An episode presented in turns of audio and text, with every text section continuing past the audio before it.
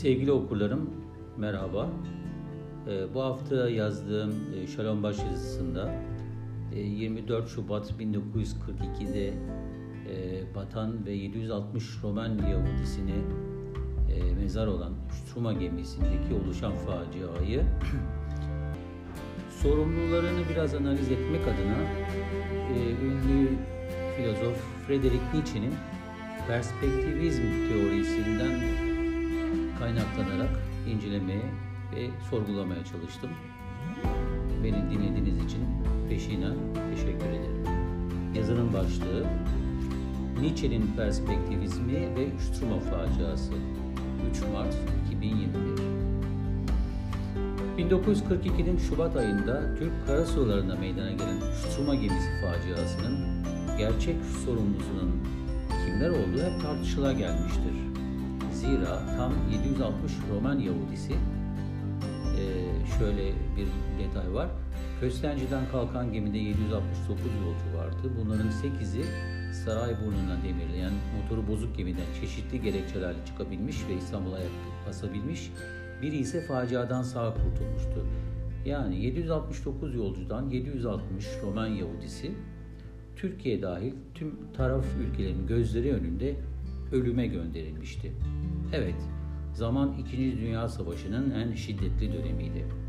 Almanya Fransa'dan itibaren tüm Doğu Avrupa'yı işgal edecek, Edirne sınırımıza dayanacak, bu topraklarda yaşayan Yahudilerin neredeyse tamamını ölüm kamplarına götürmüş olacaktı. Cumhurbaşkanı İsmet İnönü büyük bir siyasi taktikle savaşın tarafları arasında denge kurmayı başaracak, genç Türkiye'yi büyük bir yıkıma götürebilecek savaştan kaçındırmaya çalışacaktı. Bu arada Nazilerden kaçmaya çalışacak olan Doğu Avrupa Yahudilerinden özellikle Romen Yahudileri Köstence'den kalkan köhne gemilere büyük paralar karşılığında binip Filistin'e gitmeye çalışacaklardı. Burada önemli olan Filistin'de yönetimde olan İngilizlerin Arapların tepkisini en aza indirmek için bölgeye gelecek Yahudi nüfusuna kota koyması olacaktı.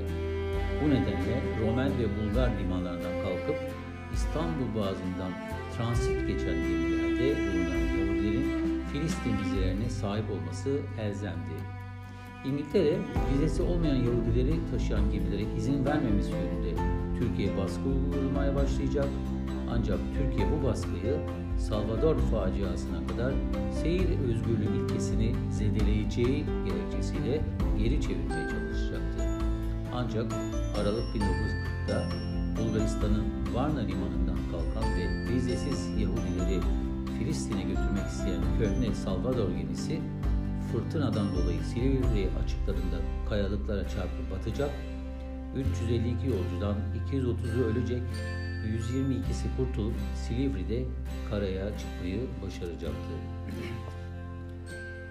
Salvador faciası Türkiye karasularında yaşandığı için İngiltere, vizesiz yolcu taşıyan gemilere boğazlardan geçmelerine izin veren Türkiye'yi kazadan sorumlu tutacak, nihayetinde benzer faciaların bir daha yaşanması olasılığına karşı Türk hükümeti göçmen politikasını değiştirecek ve kaçak gemilerin boğazdan geçmesini yasaklayacaktı.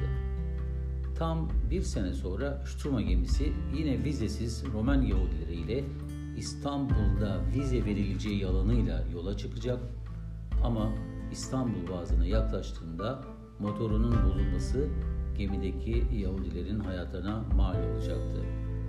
İngiltere kesin bir ifadeyle gemidekilere vize verilmeyeceğini söylerken yolcuların İstanbul karasularına ayak basmamaları için de Türkiye baskı uygulayacak, geminin Köstence'ye geri dönmesini isteyecekti. Ancak Nazilerin elindeki Romanya bunu kabul etmeyince Almanlardan ve İngilizlerden çekinen Türkiye denge politikasına devam etmek adına Struma'yı kaderine teslim edecekti.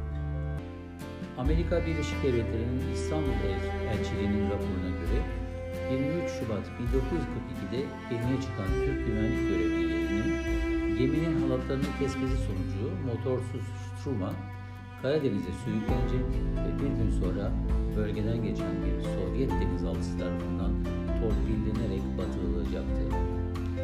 Bir umutla Köstence'den Filistin'e gitmeye çalışan 760 49 Roman Yahudisi Karadeniz'in soğuk sularına teslim olacak. Facia dünyada çok ses getirecek. İsrail Devleti'nin kuruluş sürecinde bölgede faaliyet gösteren Yahudi örgütlerin büyük tepkisini çekecek ve İngiltere facianın baş sorumlusu olarak gösterilecekti. Bu örgütlerden biri olan Lehi'nin iki üyesi İngiliz mandası başkanı Lord Mine'ı suikast düzenleyerek öldüreceklerdi.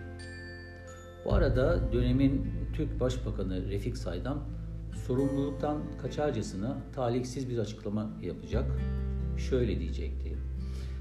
Biz bu hususta elimizden gelen her şeyi yaptık. Maddi manevi en ufak mesuliyetimiz yoktur. Türkiye başkaları tarafından arzu edilmeyen insanlara mecla olamaz. Türkiye başkaları tarafından arzu edilmeyen insanlar için vatan hizmeti göremez. Bizim tuttuğumuz yol budur.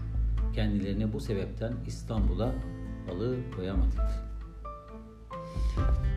Facia bölgede dengeleri yeniden değiştirecek ve İngiltere Filistin'e gitmek isteyen Roman ve Bulgar Yahudilerine artık gerekli vizenin verileceğini açıklayacak ve savaşın bitimine kadar binlerce Yahudi boğazlar yoluyla Filistin'e ulaşmayı başaracaktı. 1939 ile Şuma faciasının olduğu 1942 Şubat'ına kadar vizeli veya vizesiz tam 7126 Doğu Avrupa Yahudisi Türkiye'den transit olarak Filistin'e ulaşacak. Salvador ve Şuma gibi facialarında ise bine yakın Yahudi ölecek. Karaya çıkan 156 Yahudi zamanla Filistin'e gitmek üzere Türkiye'de kalacaktı.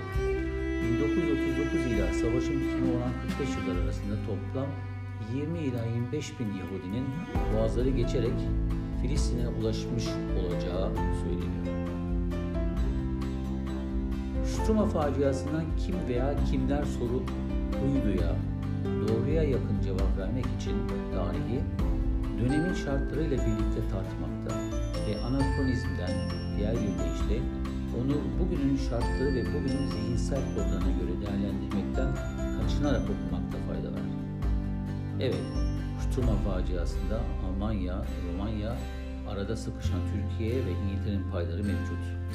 Hangisinin doğrudan sorumluluğu olduğuna karar vermek tarihi nasıl okuduğumuza bağlı. Friedrich Nietzsche perspektivizm teorisinde hakikatin tek ve mutlak olmadığını, bunu insanın uydurduğunu, zira hakikatin bireyin hangi açıda veya perspektifte durduğuna bağlı olarak değişebileceğini, sadece bazılarının diğerlerinden daha üstün olabileceğini savlar. Ona göre sağlıklı bir zihin esnektir ve bir konuya birçok farklı yaklaşım vardır. Hakikat bir değil, çoktur der Nietzsche.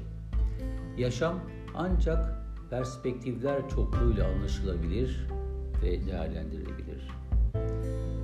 Nietzsche'nin bu düşünme pratiğinden hareket edersek, sorumuza herkesin kendine göre bir cevabı olabileceğini iddia etmek mümkün. Bu arada tarihin rövanşist duygularla okunamayacak kadar hassas bir konumu olduğu malum. Lakin devlet olarak sorumluluktan kaçmak da bir o kadar da bu hassasiyette zarar verecek bir davranış olmalı. Orta yerde 760 ölü var.